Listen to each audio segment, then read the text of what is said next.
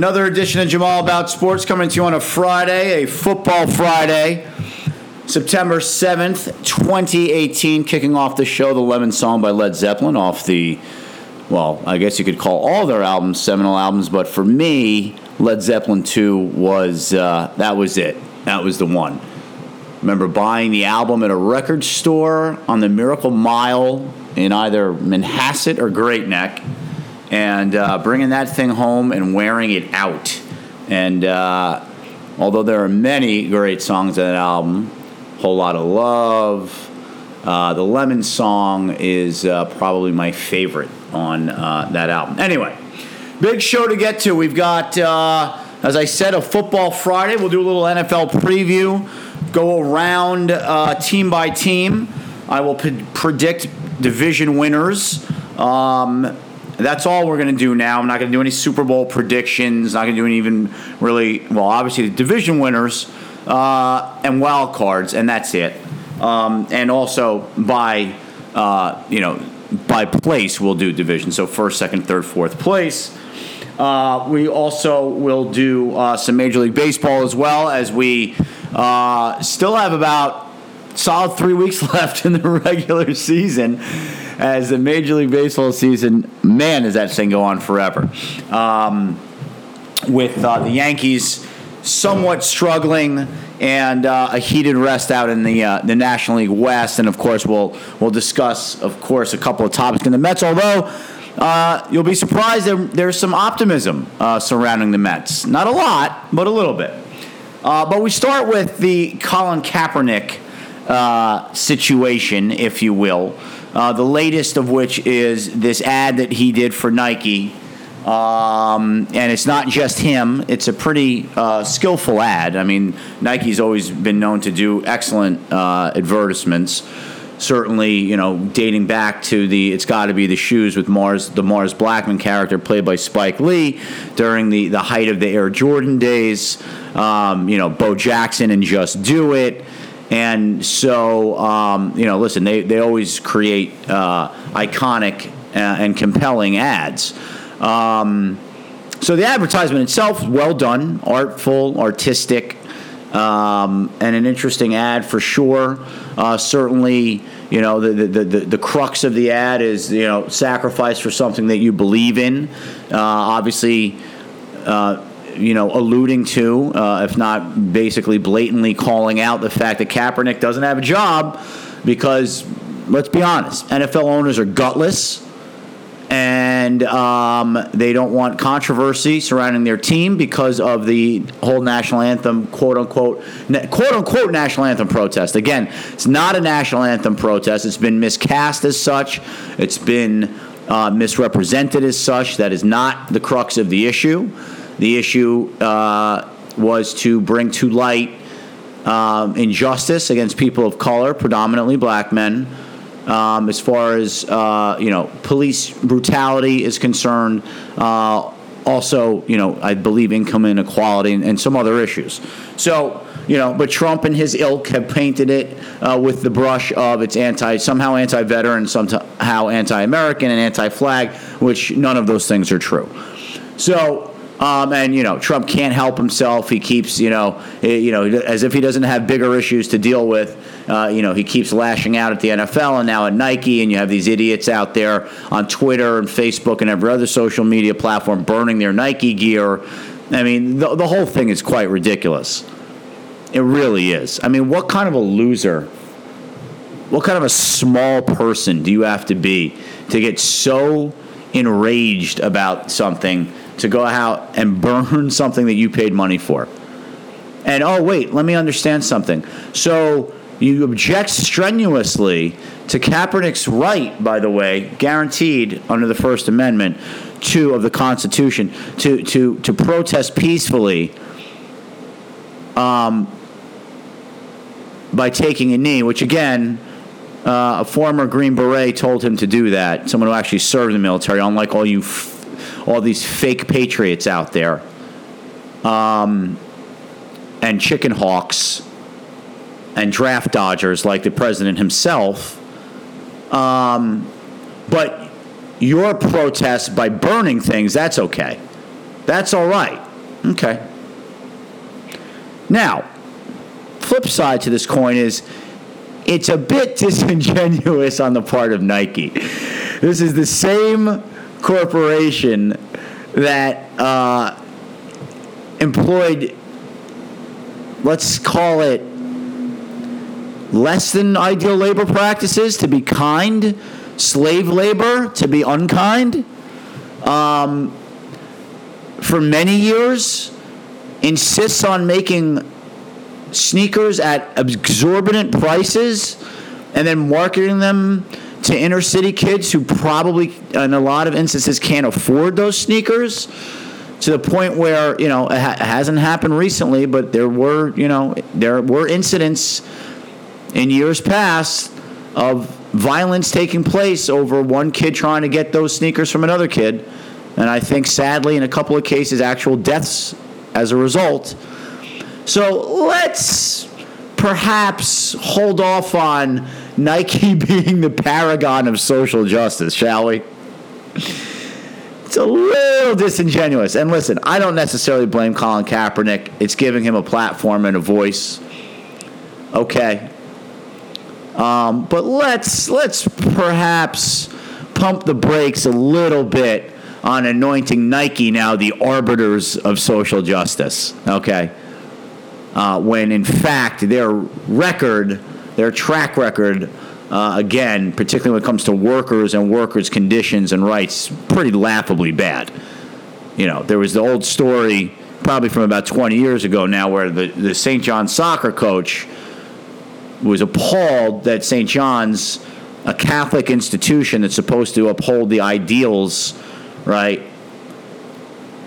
uh, would be in bed with Nike, in business with Nike, when given all of their transgressions when it came to how they treated their workers, particularly overseas. So it's a bit, it's a bit disingenuous. Good ad, it's a good ad, but again, so that's my two cents on that topic. we we shall move on. And we'll move on to baseball. We'll finish the show up strong with football. Um, so we'll start with the Mets a little bit. So, you know, as, as, as if anybody's listening to this show at all, you know that I'm a, a frequent uh, Mets critic, and, and rightfully so, frankly. They give you lots of stuff to criticize. They, they, they can't help themselves. As one of the most poorly run franchises in all of sports, there's lots of fodder there. Um, and the latest one is the fact that they refuse to promote their best prospect, Peter Alonso, who I believe between Double A and Triple A this year hit 36 home runs and drove in 119 runs. And uh, for good measure, in his last at bat, in the last game ever played in Las Vegas for a Mets AAA team, because thankfully they're going to be in Syracuse next year after idiotically spending four years in Las Vegas as their AAA affiliate. Um, and I guess apparently it was the last game ever played in that field because it's getting an, an upgrade. He hit a walk-off two-run home run.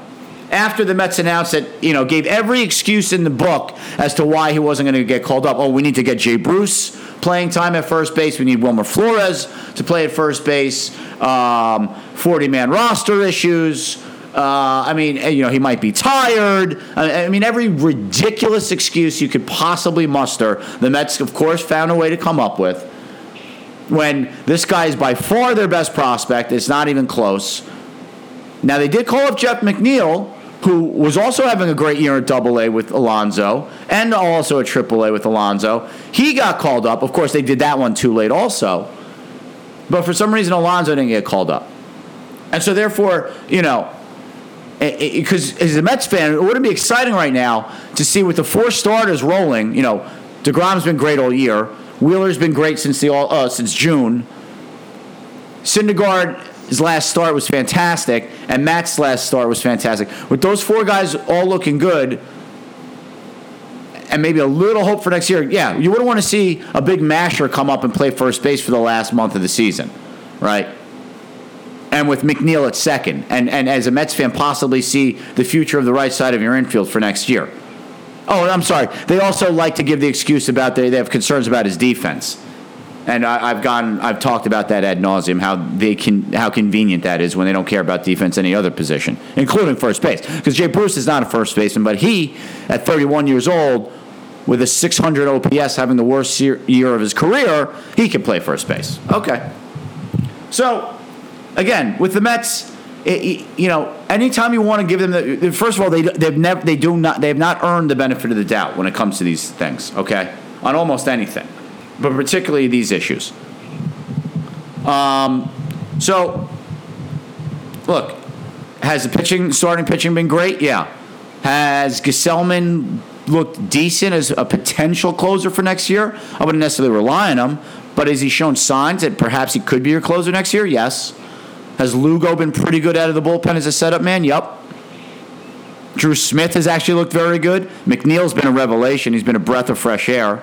Nimmo, after you know a hot start and then an ice cold middle, is finishing up strong, which is nice to see. Conforto, still not where you want him to be, but at least he's had a much better second half than a first half. And that's really, oh, I'm sorry. And Rosario has looked much better, to be fair. I hammered this kid all year. He's been much better in the last, say, 25 games. Stolen a few bases. He, he, can, he runs the bases well now. Scores from first on a double, almost automatic now. Defense has improved a little bit, still not where you want it to be, but, but better. So there's been some bright spots. But again, with the Mets, it's impossible to not look at things with a jaundiced eye. All right, moving off them. We'll take a look around major leagues. You know, they just took actually two out of three for the Dodgers, who will go to right now. Um, they are locked in a, a, death match here with the Rockies and the and uh, and the Diamondbacks um, for first place in the NL West. So Right now, as it stands, Do- uh, Rockies are in first place at 77 and 62, 15 over. Dodgers are a game and a half back, two in a loss column at 76 and 64, and Diamondbacks are 75 and 65. So Diamondbacks struggling, three and seven in the last 10. Dodgers seven and three in the last 10 and the Rockies six and four have won five in a row. They've gotten hot. Now the weird thing is, you know, a lot of people like run differential. I, I, again, I think you look at it with a grain of salt. It can be, you know, informative to a certain extent. Look at this though. Dodgers are plus 129 on the year. Rockies are minus eight. And the Diamondbacks are plus 84. Interesting. It's just interesting. I mean, again, run differential can be misleading, right? you know, you could win a game 14 to 2 and you could lose a game 14 to 2. I mean, eh, you know, it doesn't always you know, again, it doesn't tell the whole story. But it's somewhat interesting. I mean, the, the stats nerds love it. They think it's the end all be all. Like that and, you know, a bunch of other idiotic statistics that they look in in a vacuum that have nothing to do with actually with actual baseball. But okay. So that bears a lot of watching down the stretch, the National League West. And then you've got the NL Central, where the Cubs have pulled away. Cole Hamels, they picked up at the trade deadline, has been a godsend for them. They're 83 and 57. The Brewers, who have really come back down to earth, although they're 7 and 3 in the last 10, but they had a rough patch there for a while. Now they're 79 and 62. So they're in trubs, although I believe they would be the first wild card if the season ended today. Yeah, they would, right? Because they have a better record than the Dodgers. Uh, and then the Cardinals have, got, have been hot now for about two months, and they're 78 and 62, so they're just a half game back and tied in the loss column with the Brewers. Now, Brewers, same problems all year. Starting pitching, I mean, look, that lineup is great. Talked about it, I think, on the last show. Cain, Yelich, Moustakas was a great pickup. Braun can still hit. Aguilar. Um, who am I leaving out? I'm leaving out somebody who's really good, and I forgot about him the last time, and I said I wasn't going to forget about him this time, and I'm still forgetting about him. Let's see. Not the catcher. Left field is Yelich. Center field is Cain. Moustakas is playing some. Oh, Travis Shaw. Travis Shaw also having an excellent year. I mean, their lineup is really good. Brewers lineup is good. They also just got Curtis Granderson. Not that he's a huge difference maker, but still, you know, potentially dangerous bat. The Brewers lineup is good. Bullpen is good, although it's again starting to show some signs of overuse, and the starting pitching is just not great. Um, Cardinals, I mean, the, the, the, the, Cubs, top to bottom, are a good team. You know, now, Brandon Morrow, their closer, is going to be out for a little while longer. That bears some watching. That could hurt them down the stretch, or certainly if he's not ready for the playoffs. And then the Cardinals, I mean, you know, look, they do it every year. And they fired Matheny, and they hired this new guy. They just gave him a, a three year contract extension. The interim manager is no longer the interim manager. I mean, you know, Cardinals do this every year. Every year they unearth three or four guys you never heard of, either a pitcher or a position player or both. You know, Yadi, the ageless Yadier Molina just keeps on rolling. And you know, eh, you know what? Let's go ahead and let's go ahead and take a look at the Cardinals. And by the way, memo to the Mets ownership: if you want to hire somebody to, to run your team the right way, you might want to start with this organization that every single damn year is in, is competitive. You know, Fred Wilpon once infamously said, "I'd like to be playing meaningful games in September." Well, the Cardinals pretty much do that every year for the last fifty years. How about you go look at them to hire somebody instead of some yes man that's going to tell you what you want to hear all the damn time? Sorry. uh, Let's see. Yeah, Matt Carpenter having the, the year of his life. The skinny, slap hitting first baseman who somehow has 35 home runs this year. Molina is hitting 273 with 17 home runs and 61 RBIs. 772 OPS. That's excellent for a catcher. Plus, he gives you still top notch defense as a catcher. Marcell Ozuna, who they got from the Marlins when the Marlins fire sale in the off year, had not had a great year. But he's at 18 and 71. He had a horrible start to the year. He's been better lately. Uh, they got rid of Tommy Pham. You know, Jedd Gyorko somehow is okay. Uh, this guy that kills the Mets, Paul DeJong. I mean, he's had an okay year. He's not great. I mean, their lineup is not great. Dexter Fowler's been a massive bust for them. So, I mean, they got Matt Adams back from the Nats when the Nats started their sell off. I mean, it, it's not great. And then even you look at their pitching staff. I mean, you know, some guy named Miles Mikolas. Here you go, perfect example. Miles Mikolas is 14 and 4 for the Cardinals with a 306 ERA. You know, Carlos Martinez is supposed to be their ace. He's been hurt and inconsistent. He's seven and six. Now, now he's coming out of the bullpen because they had Bud Norris as their closer, who's terrible even though he has 28 saves, but imminently hittable. Uh, you know, my guy Brett Cecil has been nothing short of a disaster for them at 667 ERA. I mean, I don't even know how the Cardinals are any good. I really don't. I mean, I know this Jordan Hicks kid out of the bullpen throws, you know, 100. What are his numbers? Okay, he's got 22 holds, six saves, but meanwhile, he throws hard. He's not even averaging a strikeout an inning. He has got 60 strikeouts in 68 innings. He's got a 128 whip. Not great, not terrible. Not great. It's okay. It's average. I mean, I don't even know how they're any good. I really don't. But they do it every year. Every year. Last year was a bad year for the Cardinals. They still were over 500. I mean, it's it, every year. So there they are, 78 and 62 in the mix.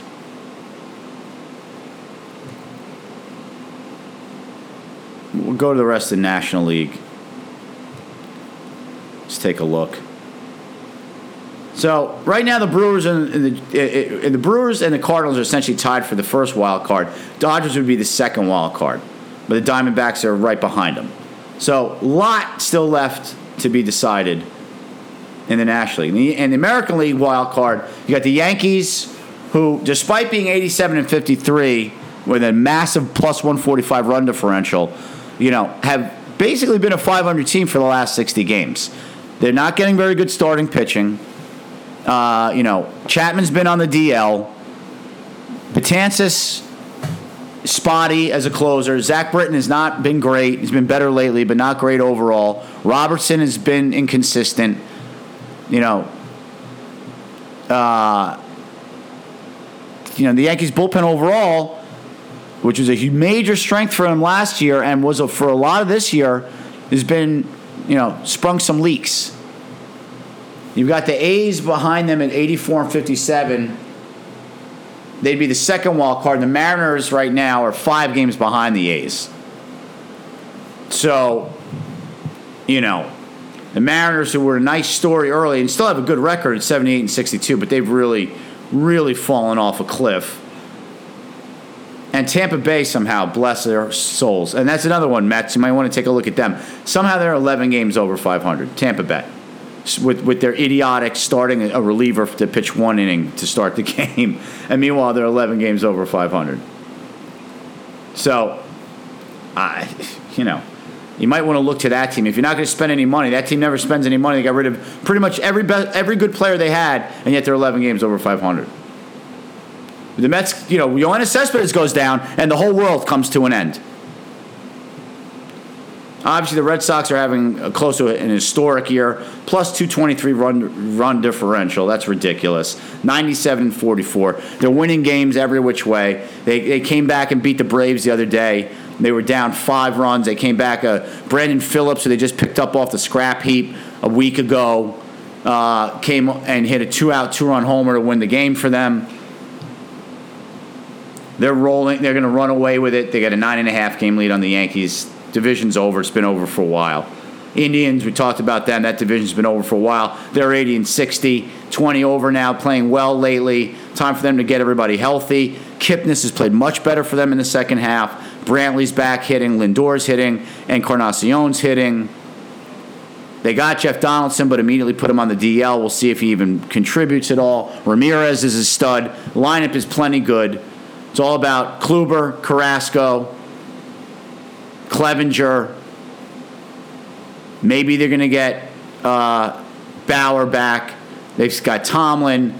Bullpen has not been as good as it was last year. Again, you know, Andrew Miller's been used a ton in the last five years. Cody Allen's been used a ton. Those guys are starting to spring, spring some leaks. Andrew Miller's been hurt. They did pick up Brad Hand from uh, the Padres. He's having a nice year. Indians should be a formidable out in the playoffs. An Indians Red Sox series should be very entertaining. And then you've got the Astros at 87 and 53. They had a ton of guys hurt for a while. Now it looks like everybody's back. They also look to be, you know, they have the second best record in, in, in the. They're tied with the Yankees, but they look to be a much better team than the Yankees right now because they got Verlander, they've got Morton, they've got McCullers, uh, and they've got Gerrit Cole. I mean, right now with Severino struggles for the Yankees, I mean Gerrit Cole would be the Yankees' first, you know, uh, starter in a, in a, in a playoff game, in a play-in game if they're playing the, you know, if they're the first wild card. I mean, he's better than anybody the Yankees got right now, and he's probably like the Astros' fourth starter. Now, Astros bullpen I still don't trust, but that lineup is ridiculous, top to bottom. So that is your Major League Baseball snapshot, if you will. All right, we'll take a break. We'll be back with the NFL preview right after this. All righty, we are back here on a Football Friday, the 2018 NFL season kickoff preview show. Uh, we had a game last night, actually, as we always do these days. Uh, Thursday night football between the Eagles and the Falcons. And uh, let's see, where, where do we start with this bore fest? Should we start with the fact that the game is delayed by about an hour due to weather, even though it's football?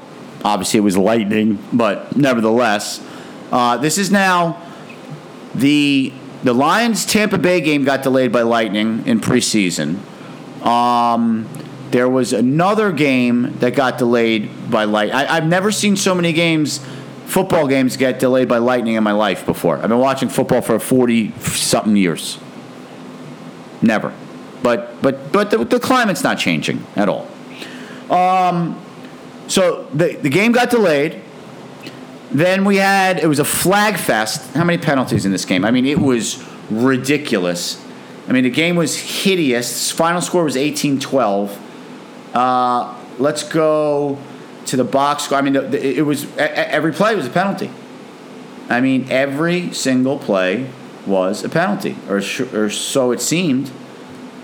Um, let's see. Let's go to the box score. Let's see if they actually will put penalties in here. No, they don't anymore in these ESPN terrible box scores. Um, let's see.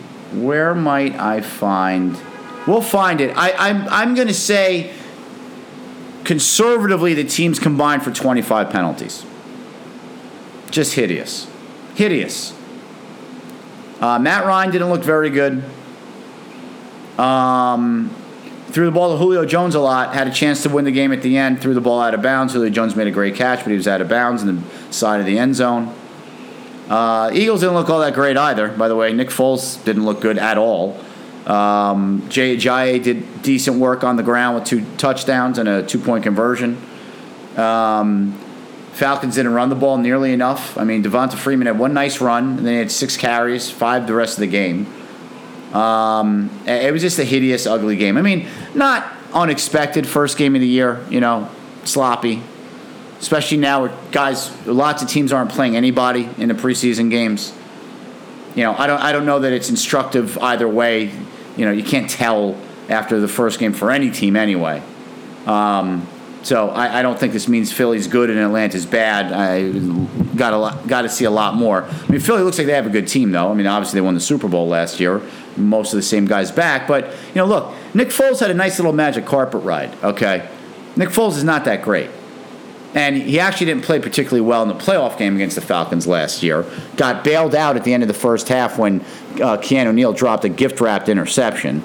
So uh, now I understand he shredded a bad Patriots defense in the Super Bowl, and he played well against the Vikings, who have a good defense. I understand that, but you know Nick Foles is is is he's he's adequate, but he's not a star. And so nobody knows exactly when Carson Wentz is coming back. My point is, Carson Wentz is going to be out for an extended period of time. It's going to drastically change the Eagles. Okay? I mean, remember, Carson Wentz played the majority of the year last year, got the Eagles out to that good record. Now, as far as the Falcons are concerned, I mean, Matt Ryan did not look particularly good last night. Could have just had a bad game. Again, the Eagles' defense is pretty good. Old friend Jim Schwartz doing a great job with that defense. Um, you know, they had four sacks in the game, lots of pressures. So, uh, you know, they can make it tough. They have an aggressive secondary. And the weird thing with the Falcons, though, it's the same thing. They move the ball between the 20s, great. They get inside the red zone, and all of a sudden, you know, Julio Jones is off the field half the time. It makes no sense. Uh, you know, every time they get down inside the goal line, they, they pull them off the field. They go this heavy three tight end formation. What are you doing? I mean, if you, you, you got to leave the guy out there. I mean, if, if for nothing else, to be a decoy and draw a double team. Makes no sense. The Lions used to do this nonsense with Calvin Johnson, too. Just drive me nuts. So, um, but let's go around the league, shall we? And we'll start out with the NFC East. So I'm actually going to pick Philly to win the NFC East. Um, you know, I'm assuming Wentz will be back sooner rather than later. Um, you know, they've got good weapons on offense. They've got that aggressive defense. Plus, I don't love the rest of the division. Uh, I like the Giants to be second. Um, thing that worries me about the Giants is secondary. Corners should be good. You know, I don't think Eli Apple's as bad as everybody else does. Uh, he's, he's actually very talented, and I know he had a lot of off the field issues, and he acted like a knucklehead last year. But um, I, he's a talented kid, and seems, like he's got his head on straight. Landon Collins is a stud. Janoris Jenkins, you know, I, I think he's a little overrated, but he's still pretty good. Uh, free safety is a major question mark, and you know, nickel slot corner, major question mark for the Giants. Now, I think they'll be pretty good up front. I like their linebackers. I love Lorenzo Carter, the pick out of Georgia. Love B.J. Hill, the pick out of NC State, D lineman. Olivier Vernon, I understand, is hurt right now, but you know he should be back for the majority of the season. Um, I liked. Uh, why can't I remember his name now? Ogletree, linebacker. They picked up from uh, out of Georgia, kid from Georgia that they picked up from the Rams. Um, B.J. Goodson, the uh, other linebacker, is a good player. I mean, you know, Bettcher with the new sort of hybrid three-four-four-three coming over from Arizona. Always, you know, those Arizona defenses are always tough. Think Giants defensive should be pretty good. Front seven should be pretty good. Uh, offense, all predicated on the offensive line. Will Hernandez is going to be an absolute beast at left guard. You don't worry about him. Solder's solid at left tackle. Uh, center and you know Halapio, who knows, or Halipio, whatever his name is, and then you know uh, Patrick Omameh, who started for Jacksonville last year for a team that really run the ball. His issue is pass blocking, and then Ereck Flowers, a right tackle. I mean, that's the major question mark. Right guard and right tackle. Those guys hold up reasonably well. Giants should put up a ton of points. I mean, look, Barkley is a stud. It's going to be a stud. Engram's going to be a stud. OBJ is a stud. Sterling Shepard, really good. I mean, Giants should be fine as long as the offensive line plays reasonably well. As long as they give Eli a reasonable amount of time, Giants offense should be very good. And you know, and Barkley is so good. You know, give him a crack. He doesn't need giant holes to run through. Give that kid a crack, and he'll be fine. He will get yards on his own. He will run over guys. He will run around guys. He will juke guys. I mean, he's going to have a monster, monster year. So I like the Giants second place that division. I think going to take Dallas third. Um, you know, they have question marks now on the O line, which was, you know, the hallmark of that team for the last few years. They have no depth. Travis Frederick's out now with this with the disease. You hope he gets back okay. Um, Zack Martin got hurt in the preseason. He should be fine, but you never know. Might be lingering effects. Um, so there's some question marks around their O line. Major question marks at receiver. Allen Hurns and Michael Gallup are their receivers. Allen Hurns been okay down in Jacksonville. You'll see. You know, obviously they've got Elliott back for a full year. That should help. Uh, and then on defense, very thin at safety, young at corner. Um, you know, Demarcus Lawrence had a breakout year last year. We'll see if he could do it again. Uh, linebackers, you know, Jaylon Smith, who knows? Sean Lee, when he plays, is great, but he's always hurt. Um, so, you know, we'll see. And then the Redskins, I think, are, are, are, are, are going to be not great. Now, I like a lot of their personnel on defense. I like the two Alabama kids they drafted the last two years. I like some of the guys in their secondary, especially Fabian Moreau.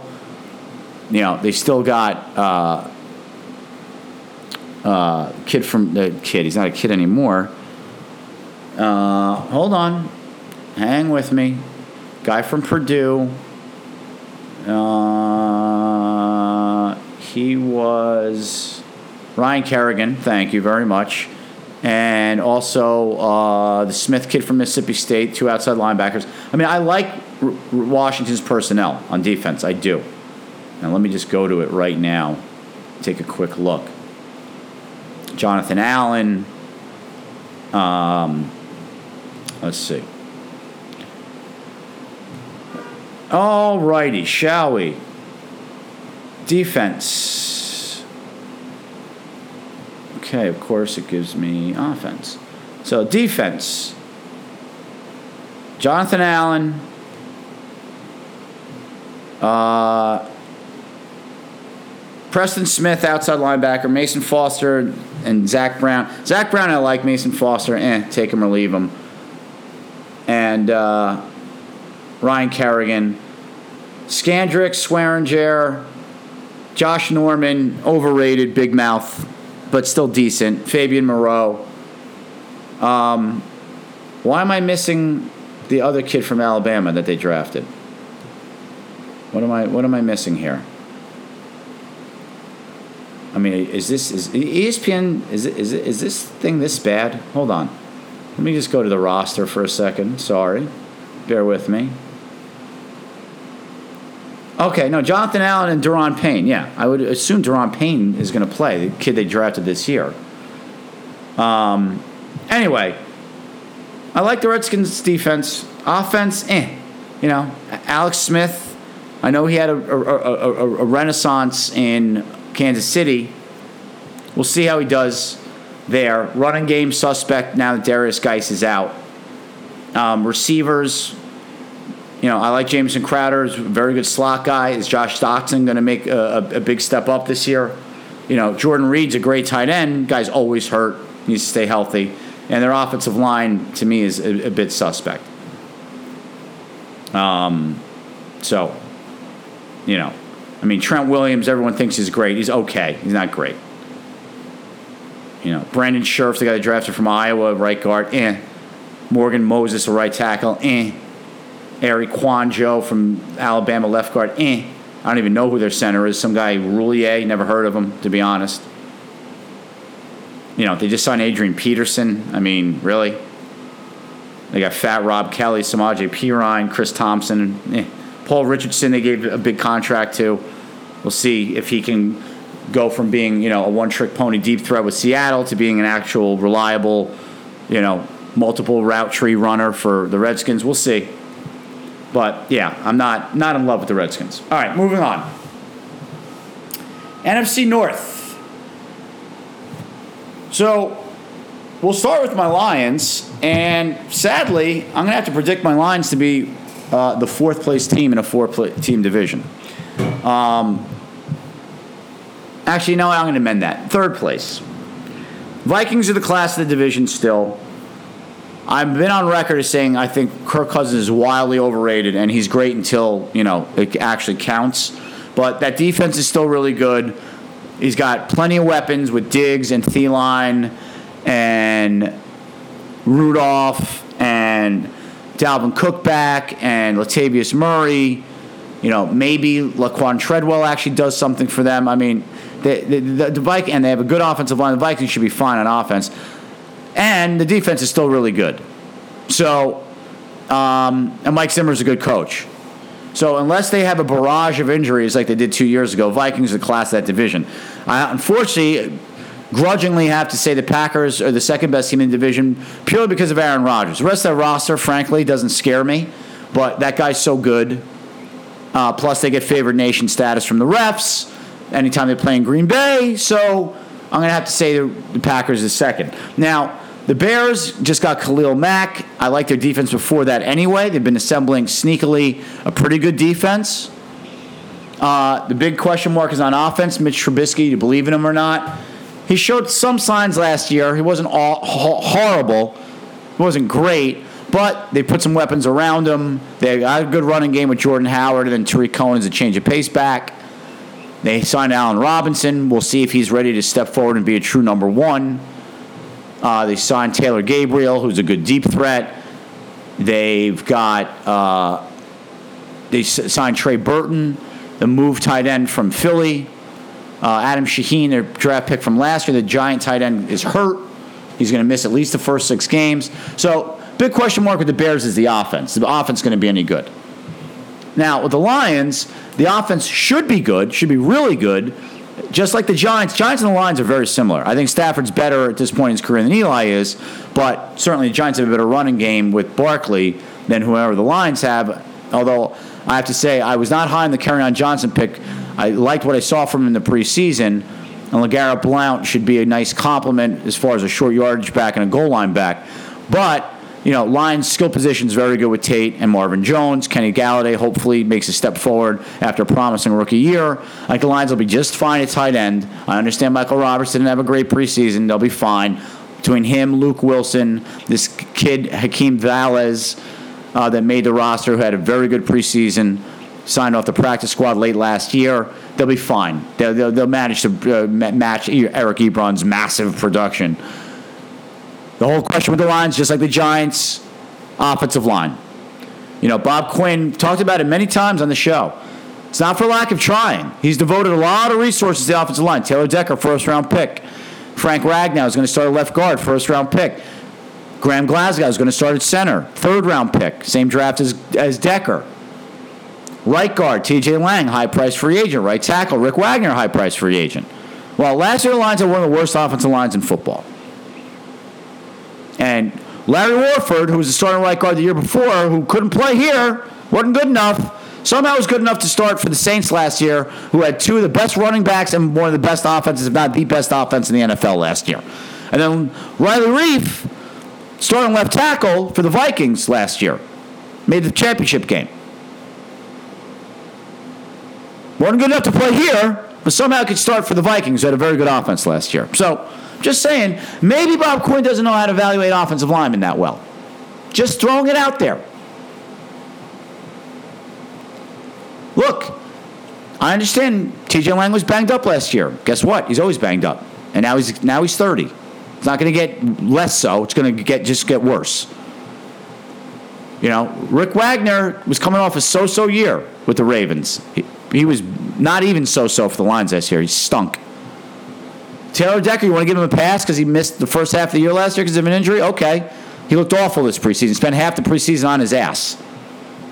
Frank Ragnow was really the only guy that looked, looked good, and I didn't even like that pick because if you're going to play him at left guard, then just draft Will Hernandez. But he looks like he's going to be pretty solid. So, listen, I'm happy to be proven wrong. So, the offensive line is going to dictate whether or not that offense is as good as it can be. Defense looks like it's going to be a horror show. I mean, look, the secondary is deep and should be good, just like last year. Linebackers, tons of question marks there. Jarrad Davis, you know, looks at this point like a two down linebacker at best, which is not what you want from a first round pick. Uh, you know, Devin Kennard, look, I like him, but we'll see. I mean, look, basically what Bob Quinn is telling you, if you're a Lions fan, is just trust me. I know what I'm doing. We don't need names. We're going to copy the Patriot way. And Matt Patricia is such a genius that he's going to mold these guys, these no name guys, into big time players. And that's all well and good, but how the Patriots defense do in the Super Bowl last year? With a bunch of no name guys? How did it do against the Chiefs in the first game of the year last year when they got shredded by Alex Smith?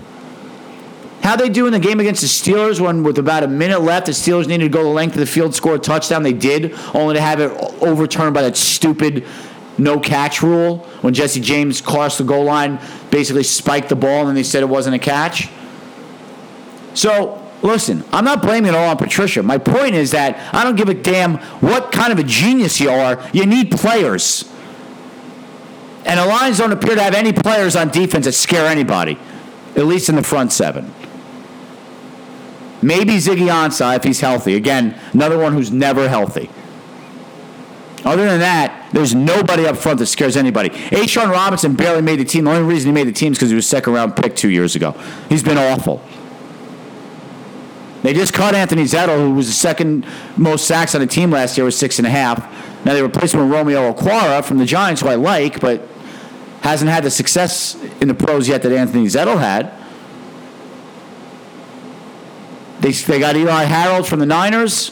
Why not take a flyer on him? I liked him come out of Virginia as an edge rusher, as a linebacker.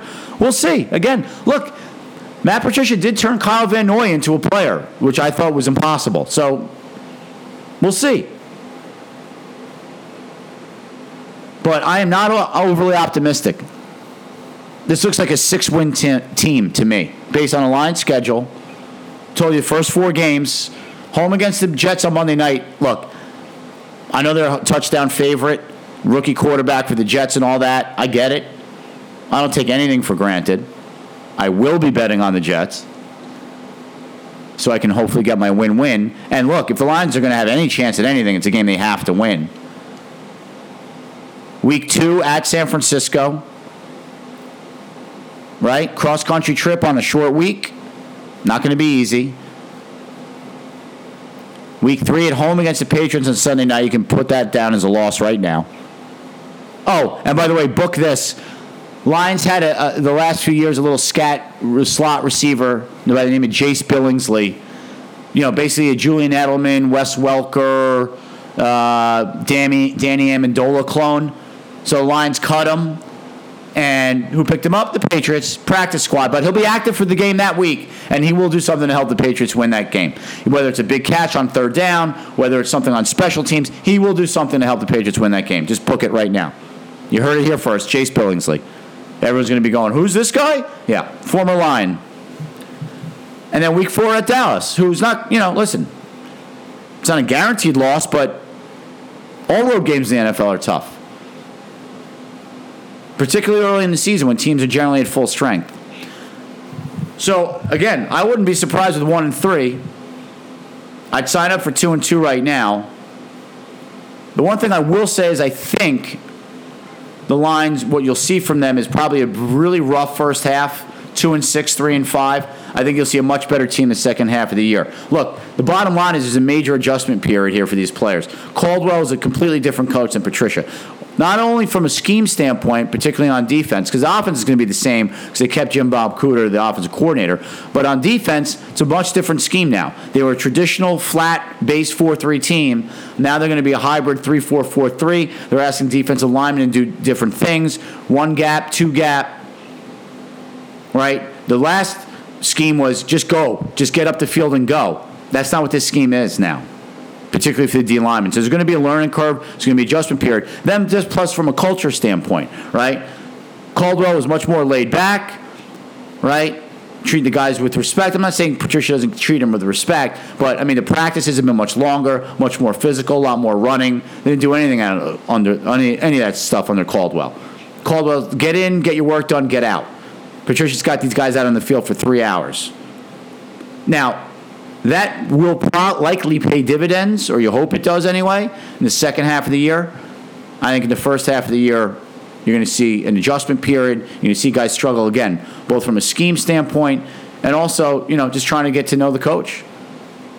I mean, say what you want about Caldwell, and I was not his biggest fan, but I, one thing I always did say is the players liked him, they respect him, and they played hard for him. So I could easily see three and five, four and four, seven and nine. Wouldn't be surprised at all.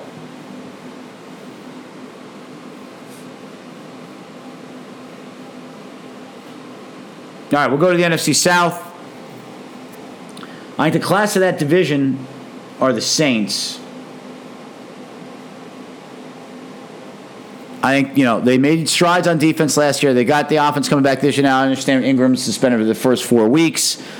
They've got plenty of firepower. Should be just fine. I think Atlanta's the next best team in that division. Talked about them earlier. Carolina will be interesting. So Christian McCaffrey is going to get the lion's share of the, of the load now in the backfield. I think he's going to have a monster year. Um, They've got Norv Turner as their as their offensive coordinator. Um, DJ Moore, my guy out of Maryland, one of their top receivers. Now Devin Funchess is the other. And you know it'll be, in, and they still have Greg Olsen. And you know my feelings on Cam. Cam is great when things are going well. He's a great front runner, but the second the chips are down, you know what Cam's going to give you: moping, shoulders slumped, towel over the head on the sidelines, whiny post game press conference. Now, I'm not saying he's not tough. He's tough. He takes tons of shots. He doesn't get nearly enough calls. I don't know why. He's tough physically. And he keeps playing. I'll give him that. And he's clearly, obviously, extremely talented. There are times when he can't hit the broadside of the barn, and there's times when he makes throws that your jaw will drop. And obviously, we know he can run. But it'll be interesting to see how Cam adjusts to Norv Turner's style, which we all know, right? Like to run the ball, actively, lots of tight end stuff, right? Going back to the days of Jay Novacek in Dallas, and then take deep shots down the field. Now they don't really have anybody to take deep shots down the field. Devin Funchess is a big, slow, lumbering possession receiver, and DJ Moore, while I like him a lot, he is like a Steve Smith type. Now, Steve Smith could get behind you, but he's not a 4 3 guy. So we'll see. And I think that defense should be pretty good. Tampa Bay, I think, is, is bringing up the rear. You know what my feelings about Jameis Winston. Can't stand him off the field. Don't think he's all that good on the field. Plus, he's suspended for the first three games anyway. Uh, you know, that defense is not very good. They've got good linebackers in Kwon Alexander and Lavonte David. They got one good D lineman in Gerald McCoy. Uh, their safeties stink. Chris Conte's awful. Um, Brent Grimes is a million years old, so they're one of their starting corners. I, I, I, I'm not, I'm not a big Tampa guy. And then you go out to the West. The West certainly the Rams look to be the class of that division again, coming off the big year last year. Be interesting to see if there's any sort of sophomore slump though with some of those guys. But you know they've got Gurley, Goff, Cooper Kupp. They just got Brandin Cooks in the offseason, speedy wide receiver, formerly from the Saints and the uh, Patriots. Robert Woods had uh, had, uh, a breakout year down the stretch for them last year. defense and Ndamukong Suh, Aqib Talib, Marcus Peters to, to add to an already pretty good group. You know, Aaron Donald, probably the best D lineman in football. I put him next to Suh. That should be interesting to see. It's going to be a handful, you would think, for teams. Arizona, I mean, I guess what game does Sam Bradford get hurt in is the question, and then how good is Josh Rosen going to be as a rookie? I mean, that's basically what it comes down to.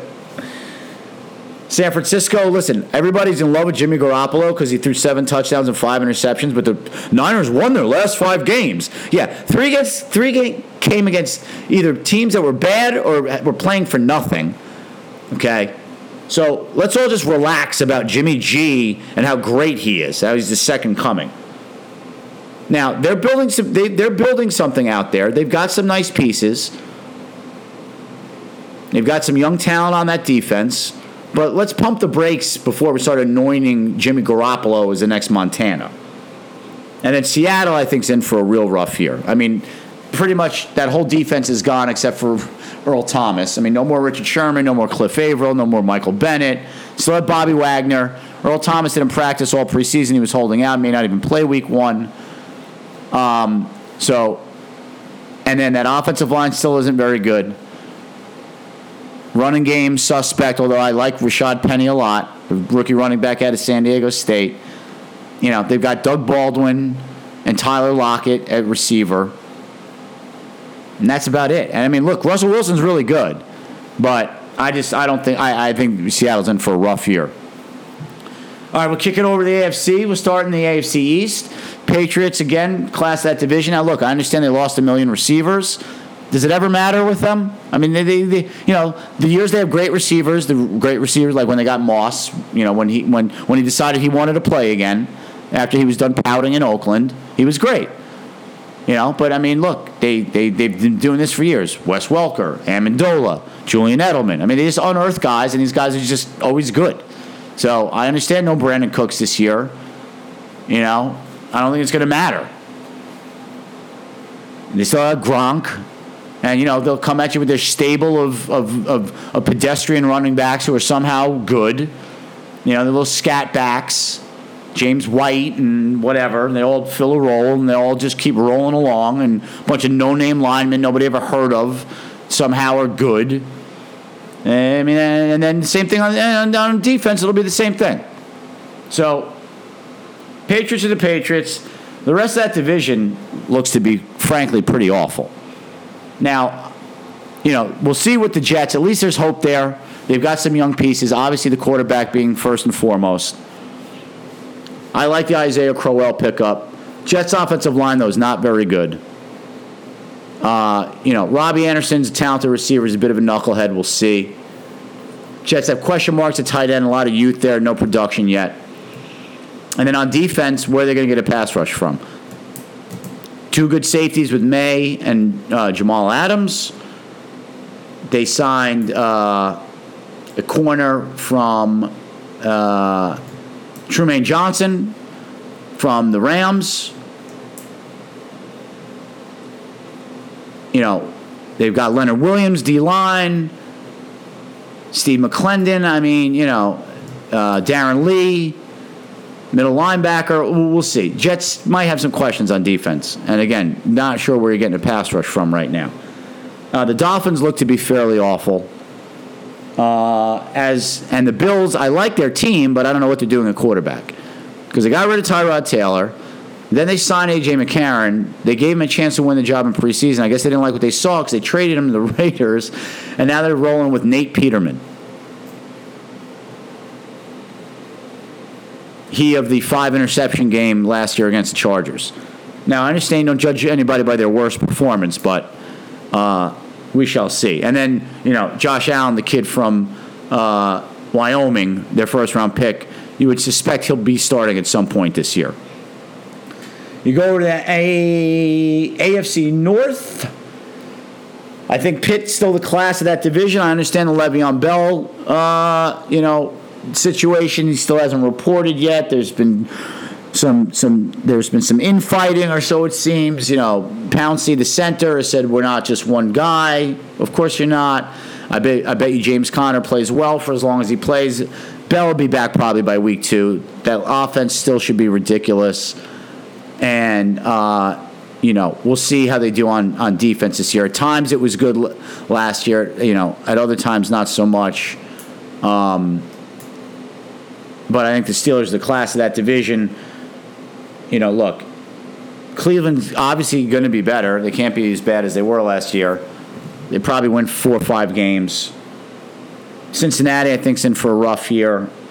In fact, I have Baltimore second. I don't love them either, but uh, Baltimore second, Cleveland third, Cincy fourth. AFC South, Jacksonville, Houston, Tennessee, Indy could be a very good division. I mean, Jacksonville, as long as Bortles plays reasonably well, they're going to win a lot of games. That defense is tremendous, and Fournette's a stud. Houston, they've got Watt back, they got Whitney Mercilus back, they got, of course, and as if not most importantly, the quarterback back. Houston should be very good. Tennessee could be very good. Did make the playoffs last year. Now, you know, I think I think Derrick Henry, the running back, is going to have a monster year. You know, Mariota, the book's still out on him. And then Indianapolis with luck back could be good. Now, they got major issues on defense. We'll see if the O line finally can actually protect him. But I think the Colts could be, uh, that could be a very competitive division. Now, I think Jacksonville wins it. The next three to me are a toss up. And then finally, we go out west where my Chargers, you know, I talked about them a lot last year. Remember, the Chargers lost about four games last year because they didn't have a kicker could make a kick. Or then they had a kicker and then the guy got hurt in the middle of the game. I mean, they got undermined by bad kicking and special teams more than any team I've ever seen in my life. The rest of that team is very good. That defense is strong. Now, I know Bose is missing the first game of the year. As long as that's not going to hinder him all season, that defense is going to be monstrous. Rivers still gets it done. They run the ball with Gordon. Keenan Allen's a stud. They, that's going to be a good team. Chargers can win that division. Kansas City, we'll see if, if Pat Mahomes is a major upgrade over Alex Smith. They're certainly going to throw the deep ball a lot there with him. He's got a rocket for an arm. And I think Denver and Oakland are both in for rough years. Oakland in particular. Jon Gruden flat out is a clown. He's a flat out clown. And the way they ran Khalil Mack out of town is a joke. And then they try to be all disingenuous and say, oh, no, we wanted to keep him. But they, they, they had no intention of keeping him. Because Jon Gruden's all about Jon Gruden. So Jon Gruden wants to prove to the world that he can win without any players because it's all about him. Watch, watch, watch. I, I, I guarantee you sometime mid through, way through the year, he's going to come at Derek Carr. Watch. Just watch. All right. That's going to do it for this week's show. As always, you can catch us on iTunes, on SoundCloud, Twitter at Jamal About Sport, also on Facebook, Jamal About Sports page, and then also on my website, jamalaboutsports.com. Thanks for listening. Enjoy all the football this weekend. We'll be back next week to recap week one in the NFL. Until then, peace out.